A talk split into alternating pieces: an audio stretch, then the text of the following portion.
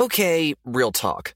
When did paying someone back become social media? What do you mean? Like, say I want to see what you're doing and who you're hanging with, and you're not posting about it on your story. I can just stalk your pay app and find out what you're doing. Oh, yeah, that's weird. You do that? No, I don't do that. I use Apple Cash. It's built into your iPhone, easy and secure. You can send and receive money right in messages and keep it between friends, and then use that money to buy something at a store with Apple Pay. Did you just pay me a dollar on Apple Cash? Maybe. Shh. Services are provided by Green Dot Bank, member F D I C. Terms apply. Happy Pride from Tomboy X, celebrating pride in the queer community all year. Queer-founded, queer-run, and the makers of the original boxer briefs for women, creating sustainable size and gender-inclusive underwear, swimwear, and loungewear for all bodies so you feel comfortable in your own skin. Tomboy X just dropped their Pride twenty-four collection, obsessively fit-tested for all-day comfort in sizes three extra small through six X. Visit tomboy x dot com.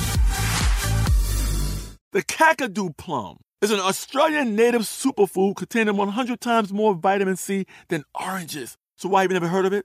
P R. No one's drinking a Kakadu smoothie? I'm J B Smoove, and that was a full episode of my new podcast, Straightforward, inspired by guaranteed straightforward pricing from A T and T Fiber. Get what you want without the complicated. A T and T Fiber, live like a gigillionaire. Available wherever you get your podcasts. Limited availability in select areas. Visit A T and T dot com slash hypergig for details. Welcome to Stuff Mom Never Told You from How Stuff Works dot com.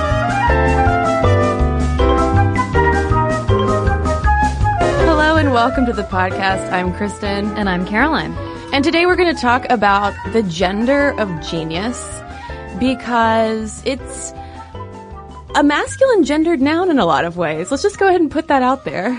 Yeah, that's going to be the whole point of the show and the thing that we're going to work to dismantle. Yeah, and there have actually been a lot of scientific studies in the past few years and even in the past few weeks when we're recording this that have been really digging into our implicit associations with genius and innovation, and uh, research is finding that there are really strong correlations between our gendering of genius and participation of women in STEM fields, in science, technology, engineering, and math. Right, because if something is an implicit bias, if you yourself, no matter if you're a man or a woman, have internalized that bias and those assumptions, it will likely shape your behavior. And in this case, what it's shaping is the assumptions that some people are making about who can be a genius, who can a- attain that level.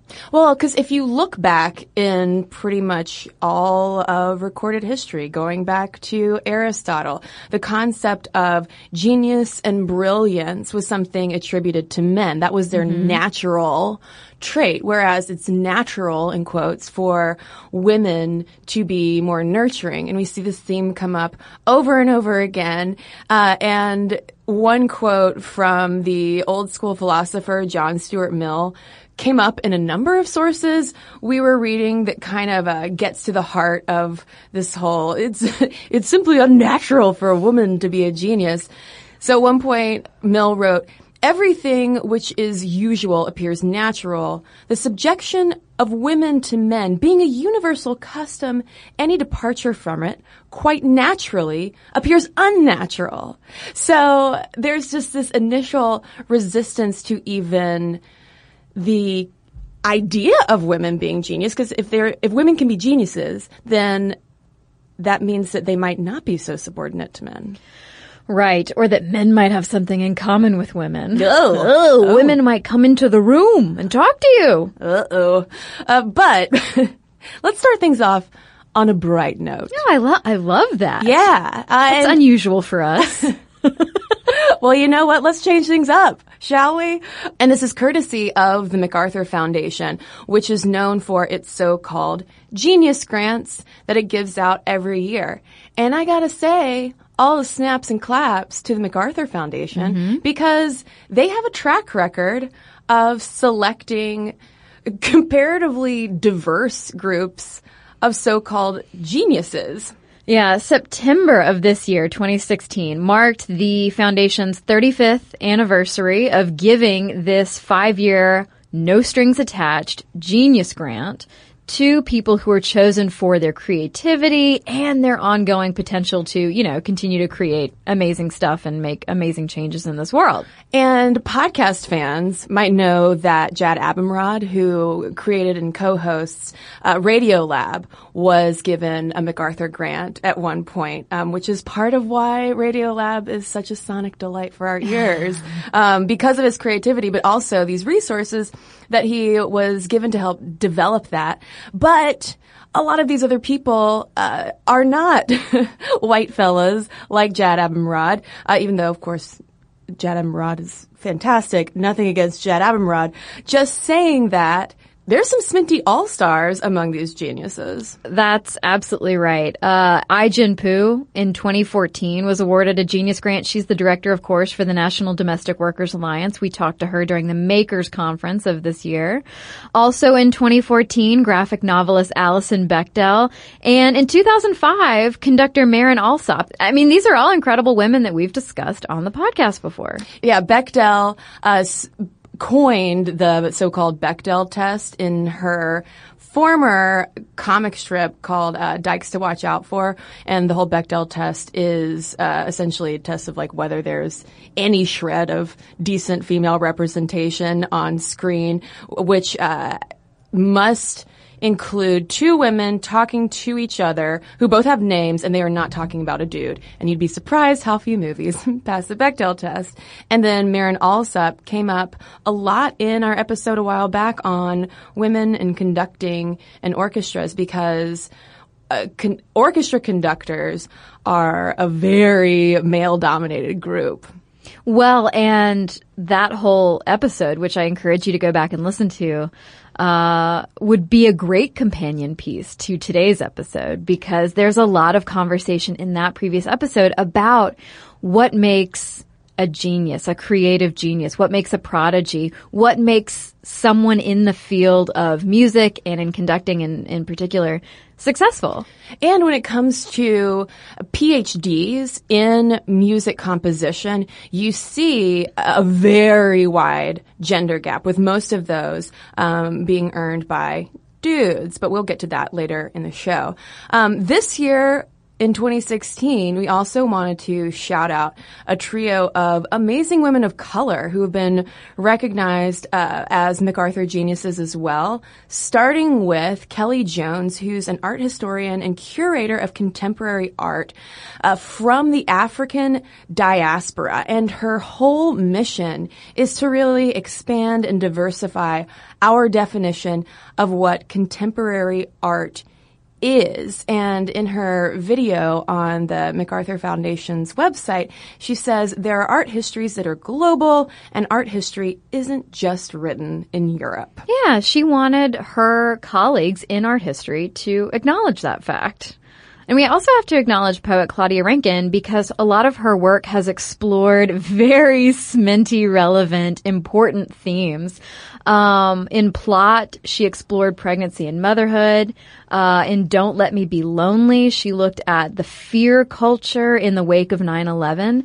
And Citizen was a response to Katrina, police shootings of unarmed black men, and other events of injustice. And Joyce C. Scott was the MacArthur genius that captivated me the most. I had never heard of her before, and am really excited to investigate more of her work, because she's a sculptor, jewelry maker, and she also refers to herself as a visual and performing artist. But her primary medium is beadwork, and she crafts these massive installations that are like primarily composed of this really intricate beadwork, all of which tells a story. And in particular, her work tends to comment on racism, sexism, and social injustice. And she told the MacArthur Foundation that my best voice is as an artist. And I highly recommend you look up Joyce C. Scott's work, because you just have to see the level of detail and the powerful images and sculptures she creates with what had previously been b- maligned as just, oh, it's just a little handicraft. Yes. Well, is that not a theme of the discussion of genius for centuries? one hundred percent. And I mean, you know, it's important to note, too, though, that we've been calling these things MacArthur Genius Grants. But even the MacArthur Foundation is like, ooh, we don't really call them that, guys. Uh, they, they say that we avoid using the term genius to describe MacArthur Fellows because it connotes a singular characteristic of intellectual prowess. The people we seek to support express many other important qualities: ability to transcend traditional boundaries, willingness to take risks, persistence in the face of personal and conceptual obstacles, and capacity to synthesize disparate ideas and approaches. And I mean, Are those are traits that help people achieve so-called genius status, no matter who you are. Right. But I think a lot of times we think of genius as that instant light bulb mm-hmm. moment, as someone who is a Goodwill Hunting, who mm-hmm. can walk up to the chalkboard and be like, oh, yeah, so uh, I just I, I know all of these things. I'm, I'm waiting for that. Yeah, I'm waiting for that to happen for me. yeah. Um, not to say there aren't people who have that potential, um, but there, it's worth considering whether we do need to maybe reframe how we think about genius, and also um, and place more uh, emphasis on the time and failure that it often takes to uh, to accomplish these things that geniuses are often known for. And here's the thing: those MacArthur Fellows are the brightest spot in this conversation, because historically, women just could not be creative geniuses.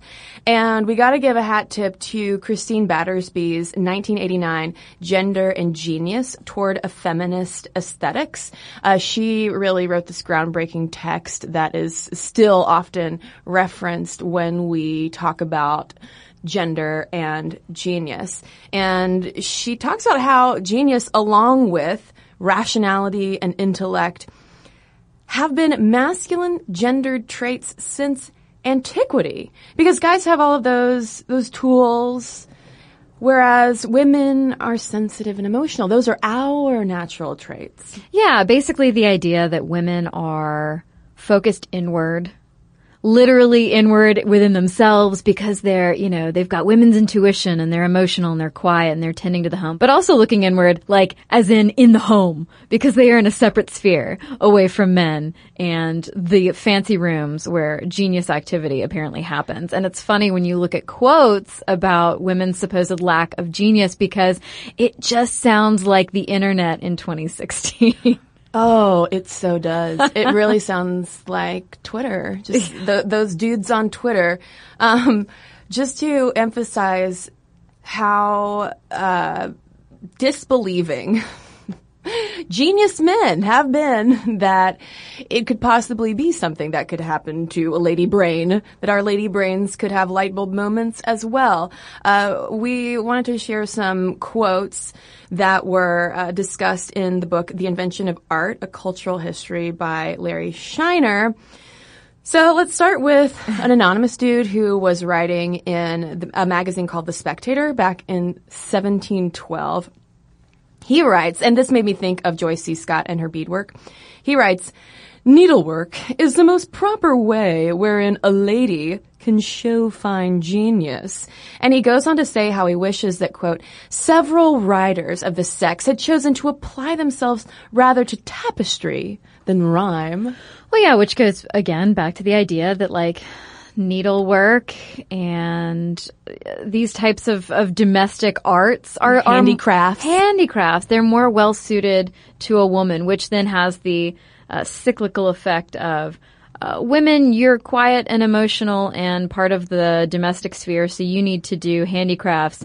Oh, and therefore handicrafts are crap because they are done by women. On and on and on and on. And this relates back to our episode on knitting, mm-hmm. where knitting used to be uh, this really revered trade that men totally participated in until it became like, oh, no, that's what ladies do. Yeah, with so your, much. With your needlework and tiny prune brains. So much fear. So much fear. Uh, and also just so much what?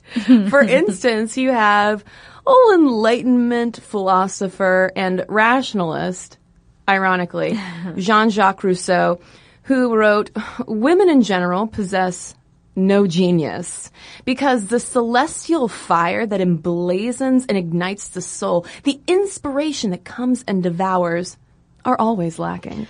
Dude. Dude. Rousseau. Roos. Jean-Jacques. J- JJ. JJ. Listen. Uh, like, I, this is a theme in life throughout history of, like, we're gonna prevent women from doing a lot of stuff.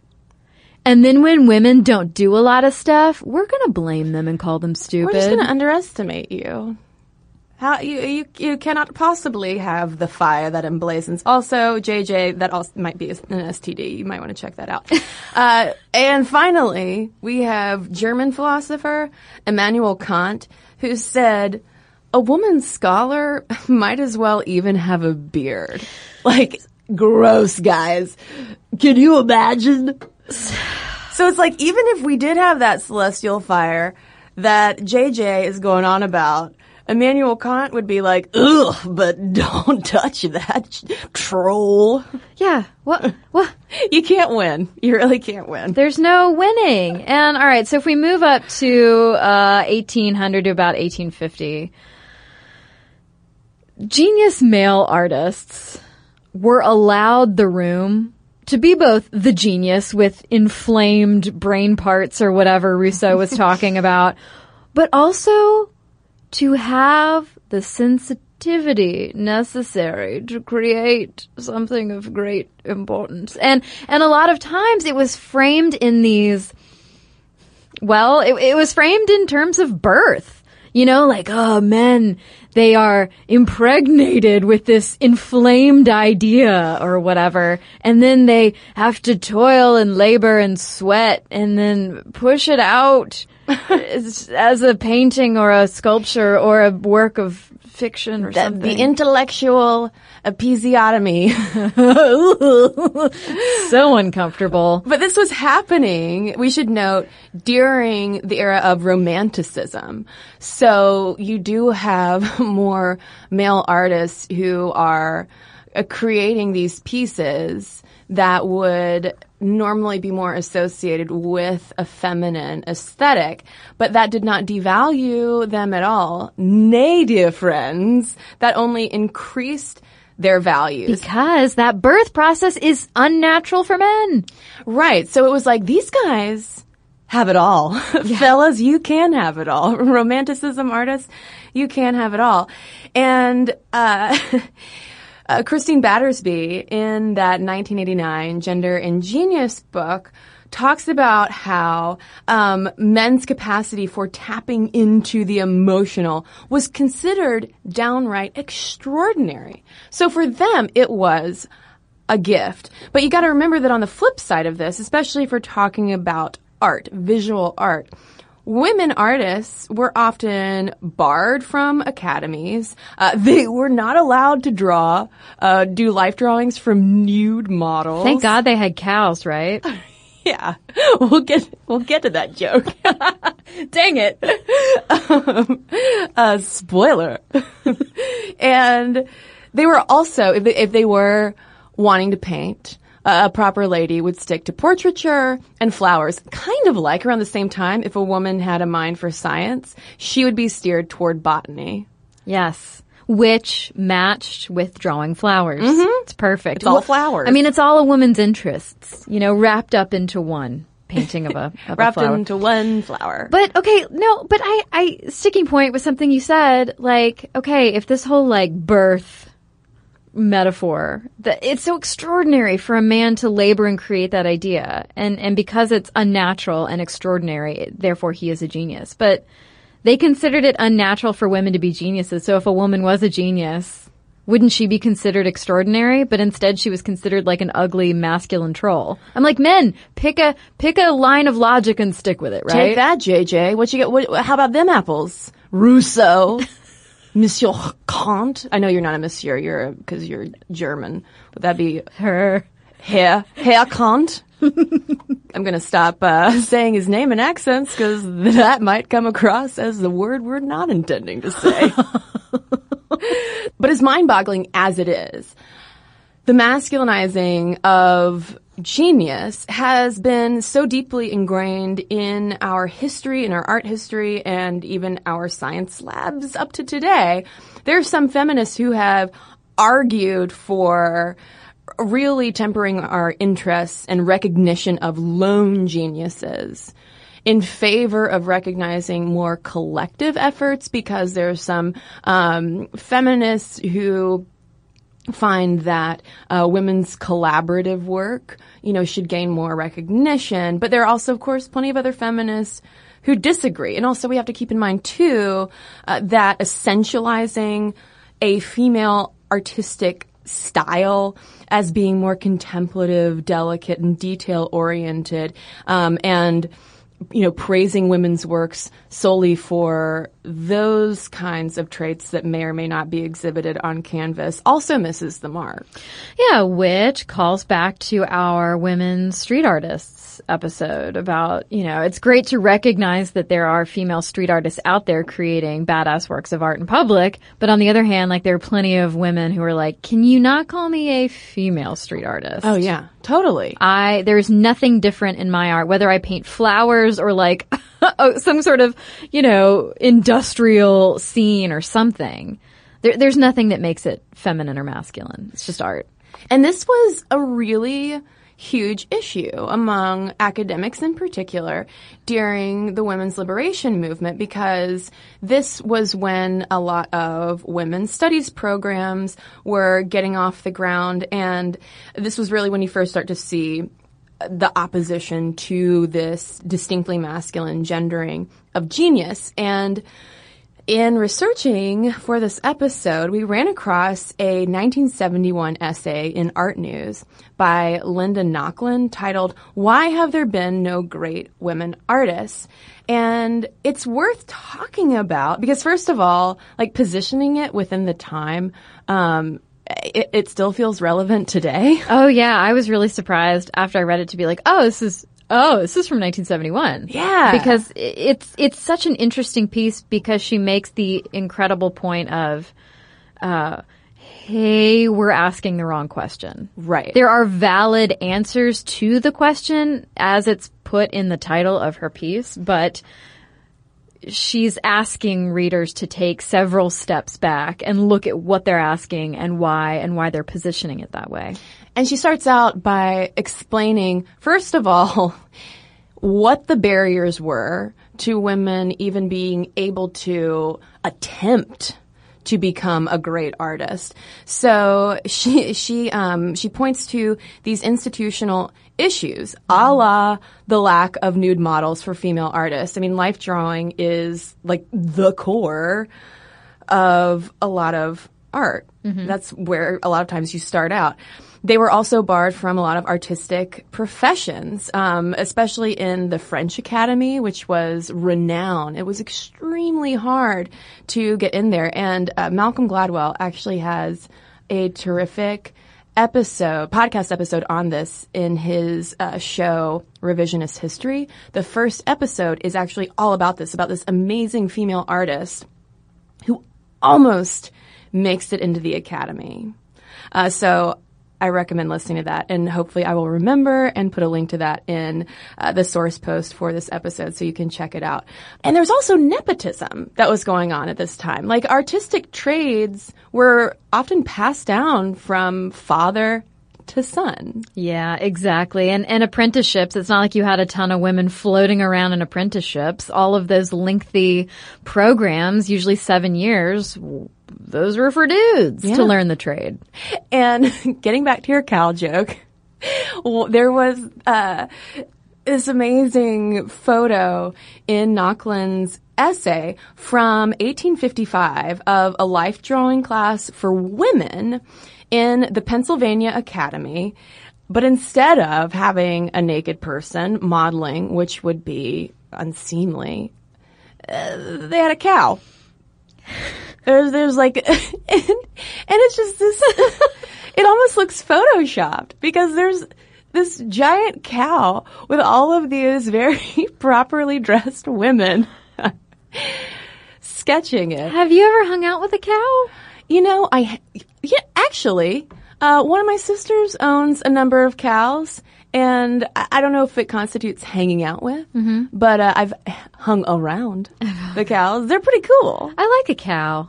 I there was one outside of uh, of Earth Fair here in Atlanta not too long ago. It was like a promotional thing for a dairy something something. I don't oh, know. Don't don't put a cow in a parking lot. Also, don't put a cow in a in an a... art academy. It's like, why didn't they take the women outside to a field? Well, what if so that was their questions. What if that was their mascot?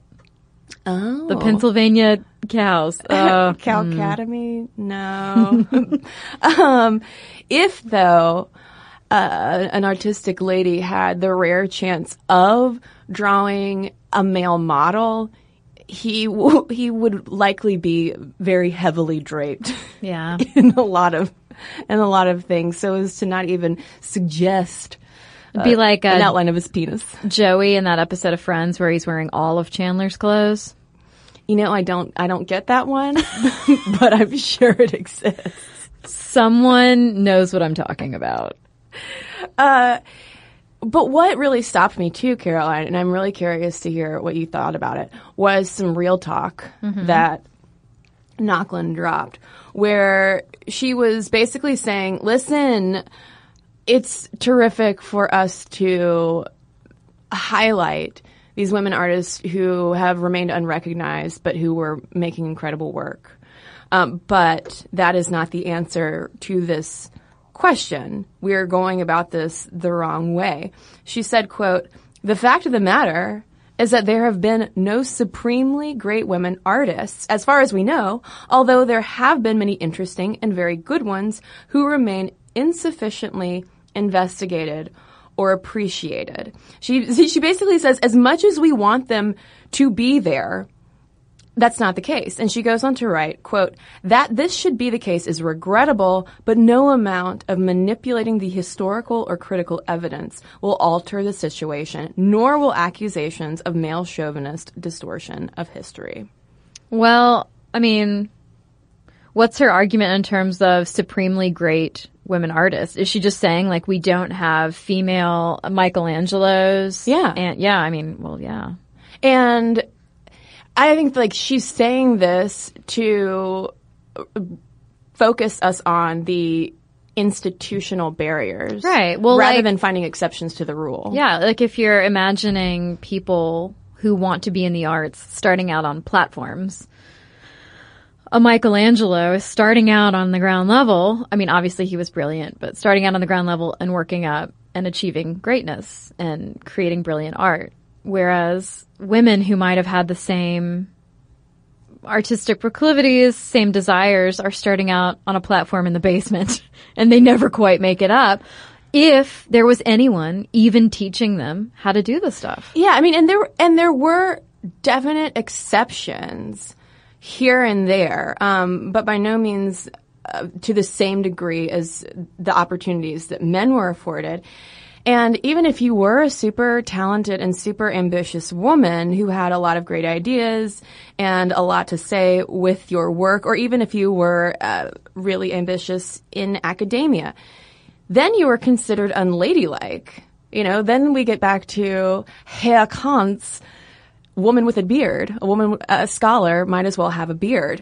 Um, and it wasn't just this idea that, oh, she's ugly, but the belief that exerting your brain power too much would ruin your uterus. Yeah. And if we look at the example of Rosa Bonheur, who she died in eighteen ninety-nine, she's one of art history's most accomplished female painters. And it's worth noting what her life was like, to look at kind of what it took for a woman to rise through the ranks, basically. And she not only had an encouraging, artistic father, but she also was in a Boston marriage with fellow artist Natalie Micus, which, I mean, she didn't have children. She didn't have a husband that she had to do everything for. You know, she didn't have to fit into that tight box of being the typical housewife of the era, which just goes to show how important it is to have the time and mental space to be able to create. I mean, this reminds me, reading about her encouraging father, it just reminds me of people like uh, astronomer Caroline Herschel, who also had an encouraging father. He taught all of his children, uh, male or female, how to play musical instruments. And she was encouraged by his pushing her and her brothers to be educated. Well, and Rosa Bonheur's biography also reminds me first of our episode on Boston marriages, with the resounding theme of it taking not getting married, not becoming a housewife, and not having kids for uh, the earliest generation of white women, we should note, um, going off to college and really making a life for themselves on their own independently, and also um, devoting their lives to activism and suffrage a lot of times, like a Jane Addams.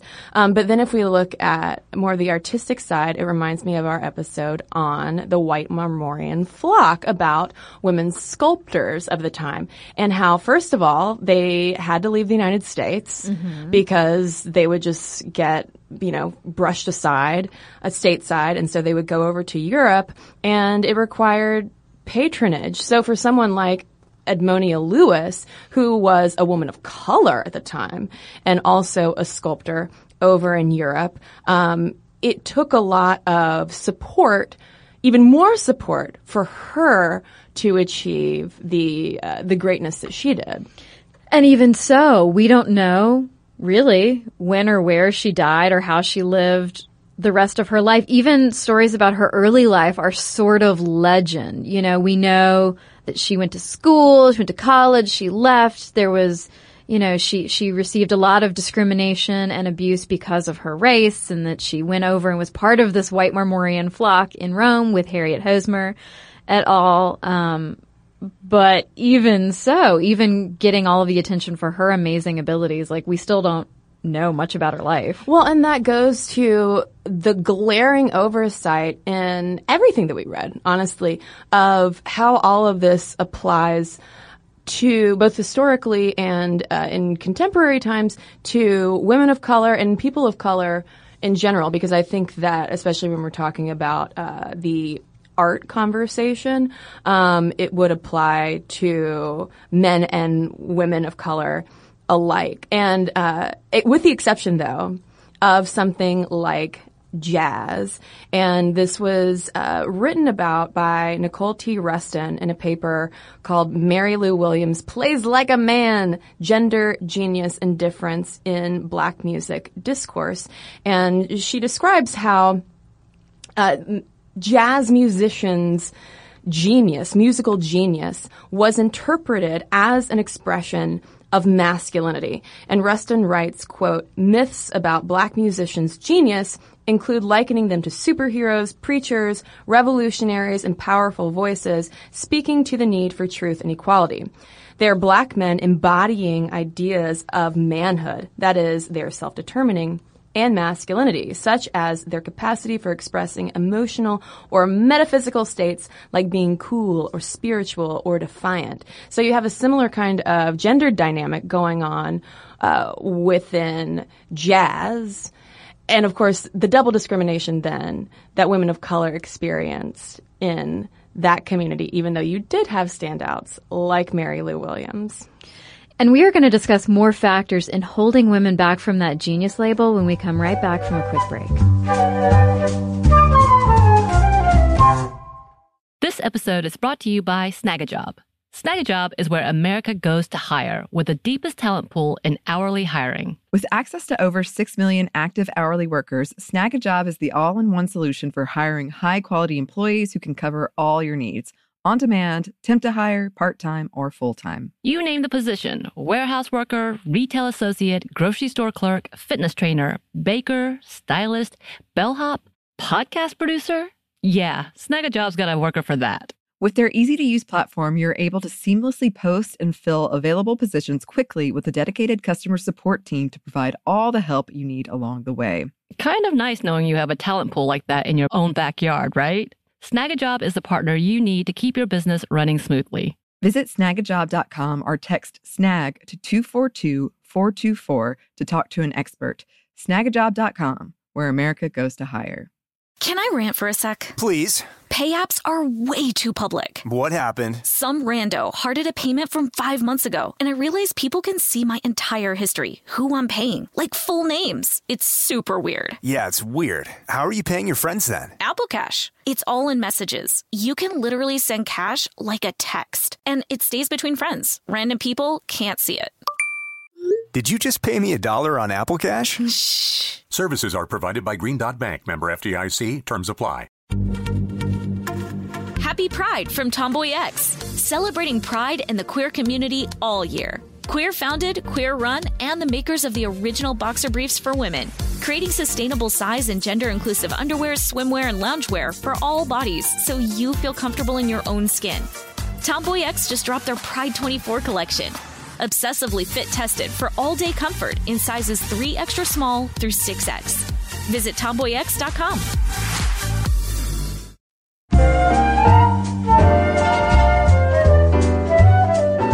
So our conversation about gender and genius is especially timely, Caroline, because the day before we came into the podcast studio to record this episode, a new study dropped looking at exactly this thing we've been talking about, um, and it echoes a lot of other research that we are going to get into in this second half of the podcast.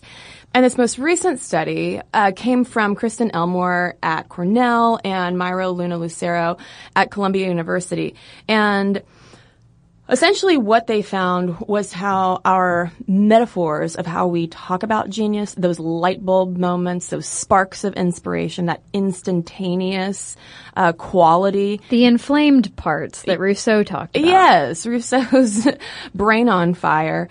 Um, those are also masculine gendered implicitly, whereas when we think about women innovators, we often associate them more with nurturing a seedling. Yes. Their study was really interesting. So they gave people some paragraphs to read uh, talking about uh, a male inventor, and they described in the different paragraphs, they used the the spark of inspiration type of light bulb metaphor for his invention.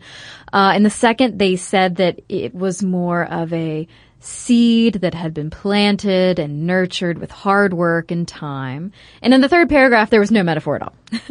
And they found that his, the inventor's status as a genius was doubted or downplayed or not thought of quite as highly when it was described as a seedling that had grown over time. That it really took the more masculine view of the light bulb genius moment for people to feel like, yes, yes, this is a true genius. Unless the subject in question was a woman, mm-hmm. in which case we were totally fine with it being more of a nurturing seedling approach to it. So these study authors suggested that perhaps there is even more pressure that men might subconsciously feel mm-hmm. to um recount their discoveries as those light bulb moments. Well, pressure to recount their experience is that, but also taking into account the idea that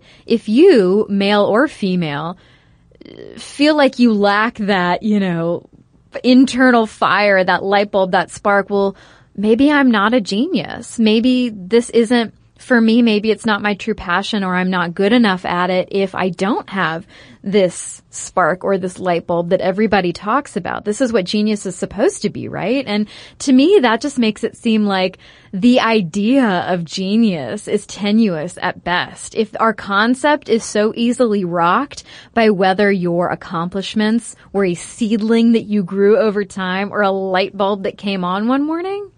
Well, and this is where the fab hypothesis comes in, because basically what you're describing is this thing called field-specific ability beliefs. And it reminds me a lot of stereotype threat, mm-hmm. um, because it has a similar outcome. And it's a relatively new area of research, but so far the studies totally support it. So what the fab hypothesis maintains is that the more academic fields emphasize Goodwill Hunting-style genius for success, the quote-unquote raw intellectual talent, the less diverse they are. And institutionally, this can also lead to pipeline problems because potential candidates might be overlooked due to cultural assumptions of their ungeniusness. Even though, statistically, F Y I, American women surpassed men in earning doctorate degrees in two thousand two. But men are still considered the academic geniuses. And, you know, I, I think that I, I hate...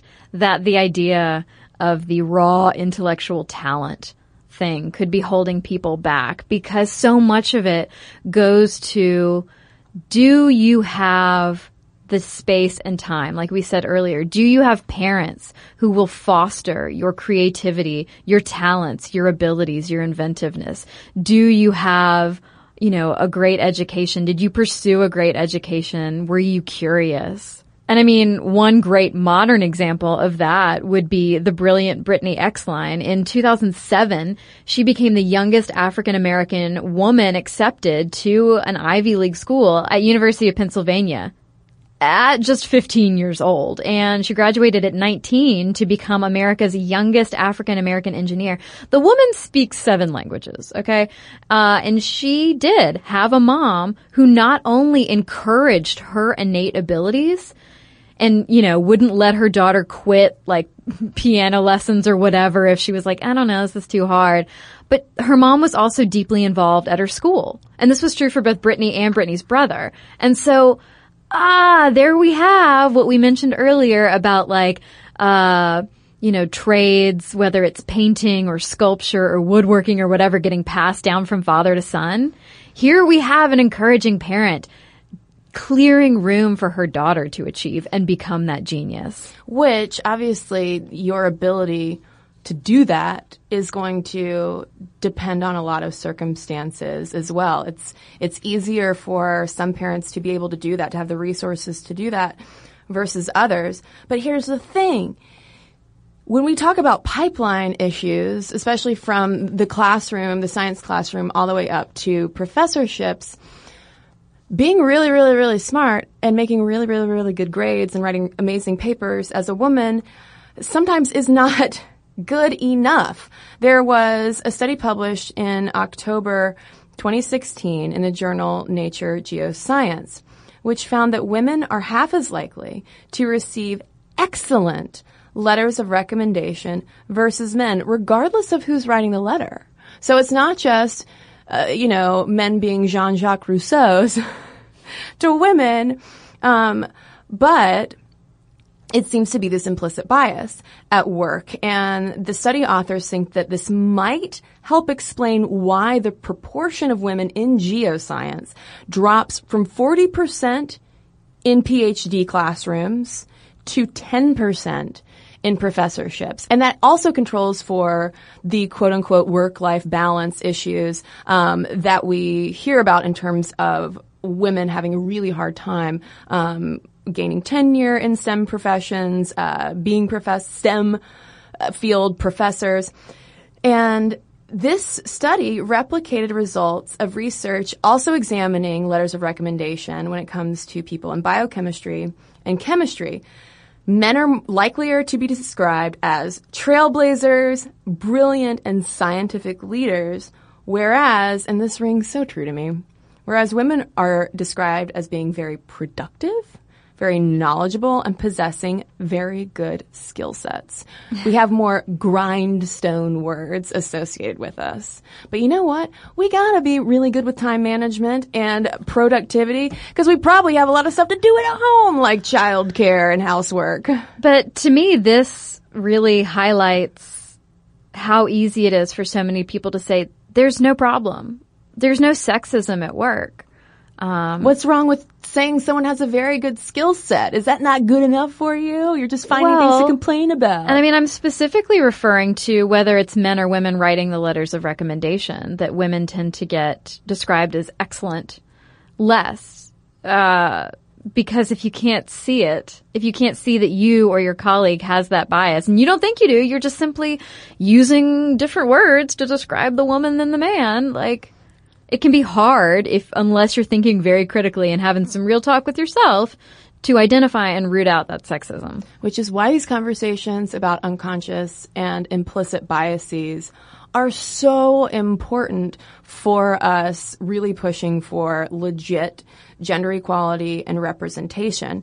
Um, and it's also helpful for us, whether we are people writing the letters of recommendation, or if we're people just sitting in the classroom looking at our teacher or our professor, to keep in mind how we interpret their intelligence. And to dig a little bit deeper into the FAB hypothesis for a moment, um, these field-specific ability beliefs that we might take with us, um, they can affect us internally, like outside of any letters of recommendation or anything like that. And this goes to a study published in twenty fifteen in the journal Science, which surveyed grad students, postdocs, and faculty at nine U S research institutions to rate the importance of both having an innate gift or talent, uh, or a special aptitude that, quote, just can't be taught, versus motivation and sustained effort to succeed in their field. So basically asking, like, uh, a geoscientist, for instance, like, do you need to be a genius, or can you get away with, like, working really hard? Um, and even after accounting for gender differences in women's academic preferences and family balancing acts, more men than women obtain PhDs in those brilliance fields like philosophy, music theory and composition, going back to Marin Alsop, and physics. And women respondents tended to also emphasize the importance of hard work over genius compared to men, who emphasize more genius over hard work.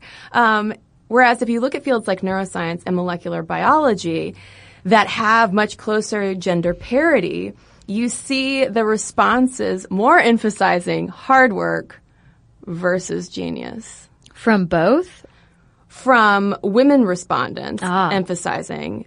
And they emphasize it more in those um. fields versus uh, the men. But that's clear that we were walking into those fields believing that hard work can earn you success.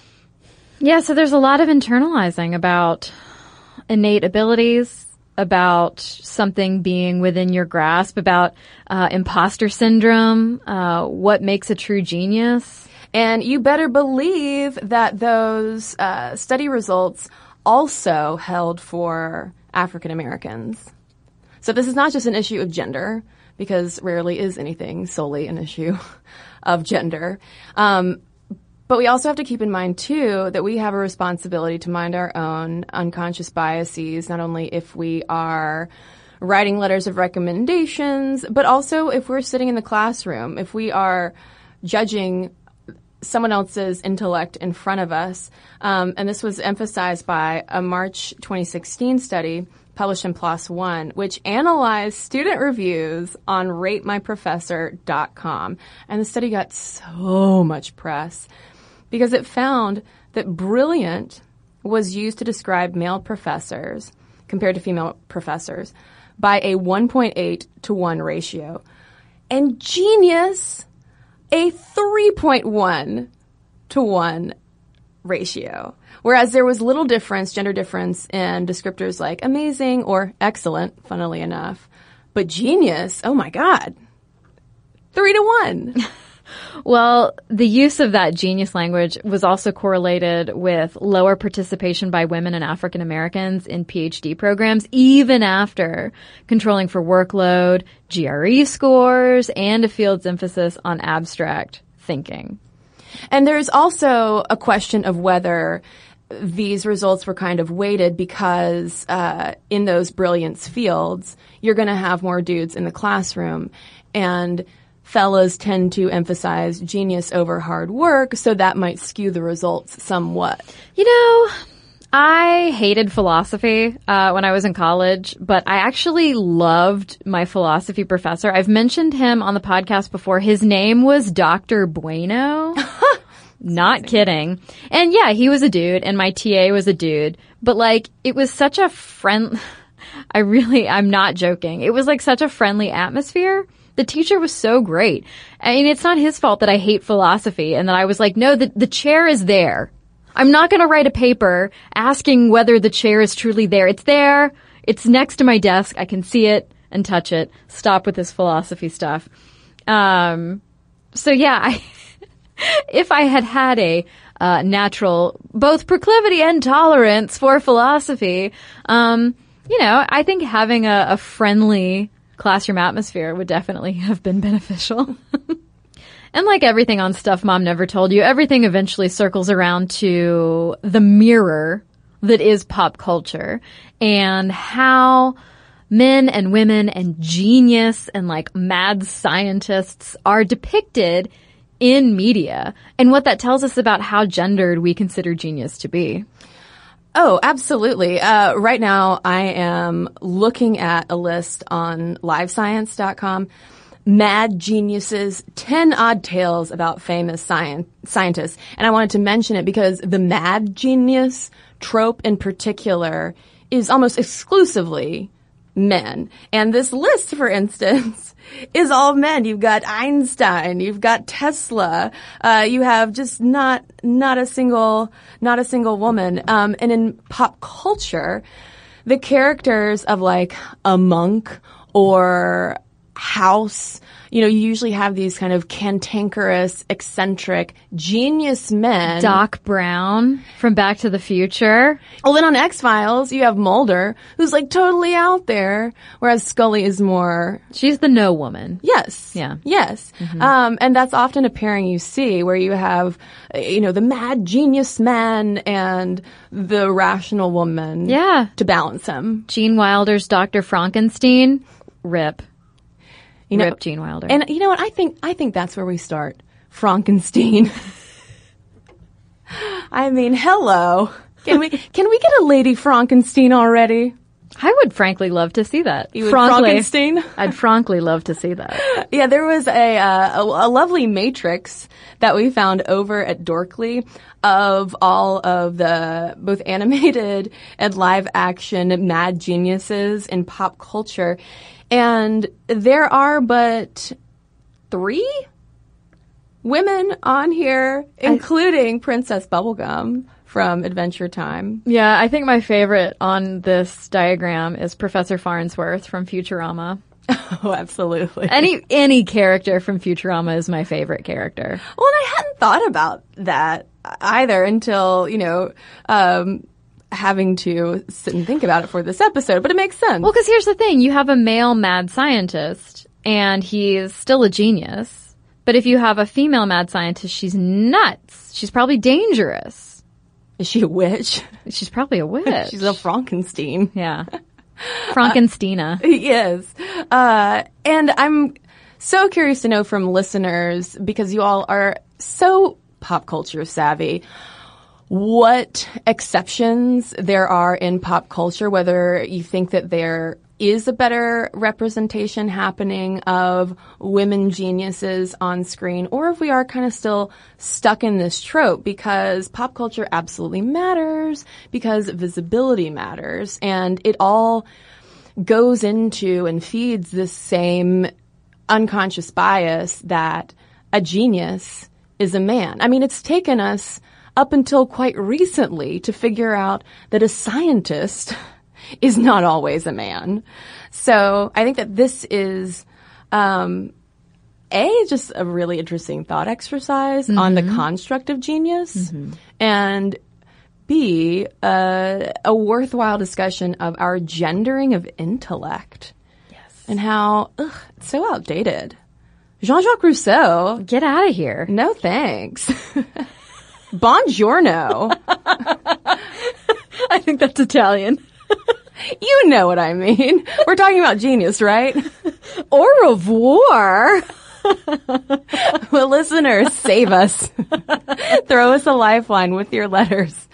And I know that there are a lot of folks in academia and research who listen to us. Ooh, we're so curious to hear from you about whether you feel this in the atmosphere of your institutions that you're working in as well. If it's something that you have noticed or experienced yourself, let us know all of your genius thoughts and ideas. Momstuff at how stuff works dot com is where you can send them.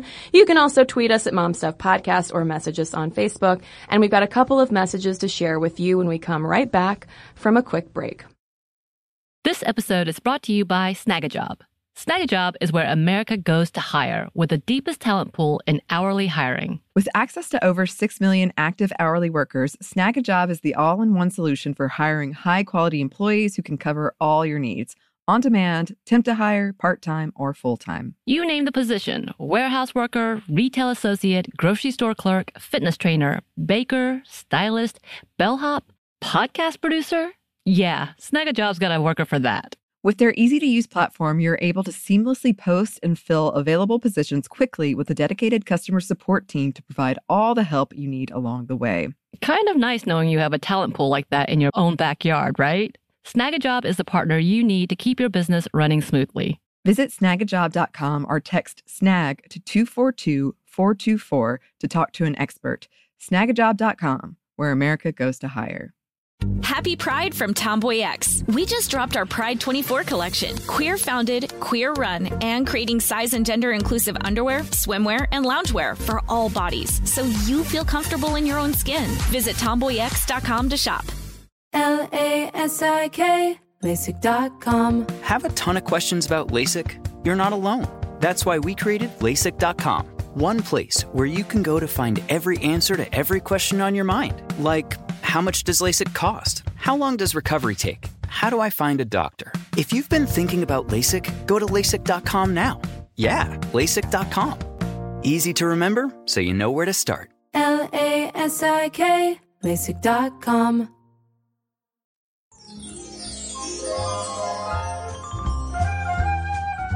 All right, I have one here from Susie in response to our pantsuit episode, and she uses her pantsuit power dressing type of stuff for a different reason than some of us. Uh, she said, your pantsuit episode was one of my very favorites. I work in a forest preserve, so suits, blazers, and other typical business wear are not a big factor in my work wardrobe. I might bust out a blazer or a nice pair of work slacks on a semi-annual basis. I do own these pieces from previous jobs in academia and nonprofit administration. And I recently discovered a use for these sad, neglected blazers and suits at the back of my closet. Having suffered from a lifelong, nearly paralyzing fear of needles, I have avoided getting shots, I Vs, and blood tests at almost any cost. When I have to be anywhere near needles, I start shaking uncontrollably and, most often, tears ensue. However, my doctor is requiring me to have blood tests every other day for the month of October, and I find that wearing a power outfit like a pantsuit or blazer helps me feel much braver in the phlebotomist chair. I'm not sure this is a thing that would work for everyone with a phobia of needles or other similar situations, but for me, dressing like somebody who is in a position of power gives me the feeling that I'm far more powerful than the needles I fear. I'm proud to say that I haven't cried during a single blood draw so far. Thank you for your amazing podcast. I learned so much and love laughing along with both of you. Dude, Susie, I need to try this. I am... I like break out in a cold sweat over my whole body. I have passed out getting needle uh stuff, whether it's shots or blood drawn or vaccines or whatever. Uh so I might I might break out the blazer for my next trip to the doctor for my physical. Genius idea. Genius. Right there. So I have a letter here from Kristen with a K, who is writing about our episode on women and yogurt. And she writes, let me just start by saying I love listening to the podcast every week. I never thought I would find yogurt so interesting. Oh my God, Kristen, already the best compliment. My husband and I started tracking our food lately, and yogurt has become one of our favorite low-calorie, high-protein snacks. The marketing portion of the podcast is hilarious and yet so true. My husband, during a recent grocery trip, picked up a large package of the yogurt. His choice was based purely on the black packaging. He says that it seemed like the manly choice, but that brand cost fifty percent more than mine, and there was no noticeable taste difference. Keep doing what you do. The show is fantastic. Oh my God, Brogurt. Brogurt works. I had no idea.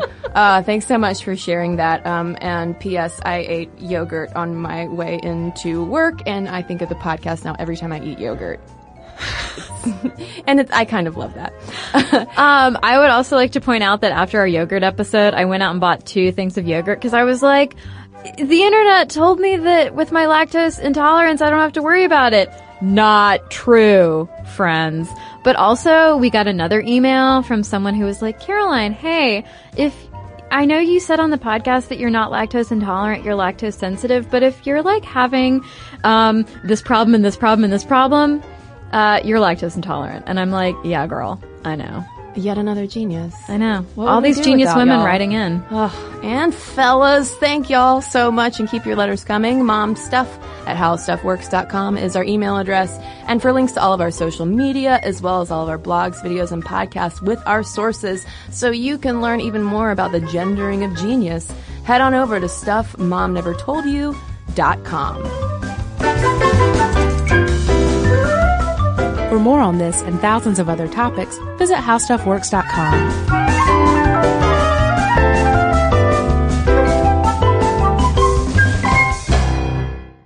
This episode is brought to you by P N C Bank, who believes some things in life should be boring, like banking. Because boring is safe and responsible, level-headed and wise. All things you want your bank to be. You don't want your bank to be cool or sexy. Sexy is for eighties hair bands. Not banks. That's why P N C Bank strives to be boring with your money so you can be happily fulfilled with your life. P N C Bank. Brilliantly boring since eighteen sixty-five. Brilliantly boring since eighteen sixty-five is a service mark of the P N C Financial Services Group, Incorporated. P N C Bank, a National Association member, F D I C. Managing your diabetes just got easier. The powerful new Dexcom G seven lets you see your glucose numbers on your compatible watch and phone without fingersticks. And because Dexcom G seven is the most accurate C G M system, you can be confident in your food, exercise, and medication decisions. And all those decisions can lead to big results, like more time in range and lower A one C. Get started at Dexcom dot com. Dexcom data on file twenty twenty-three. If your glucose alerts and readings from the G seven do not match symptoms or expectations, use a blood glucose meter to make diabetes treatment decisions. For a list of compatible devices, visit Dexcom dot com. Slash compatibility. Happy Pride from Tomboy X. We just dropped our Pride twenty-four collection. Queer founded, queer run, and creating size and gender inclusive underwear, swimwear, and loungewear for all bodies, so you feel comfortable in your own skin. Visit tomboy x dot com to shop.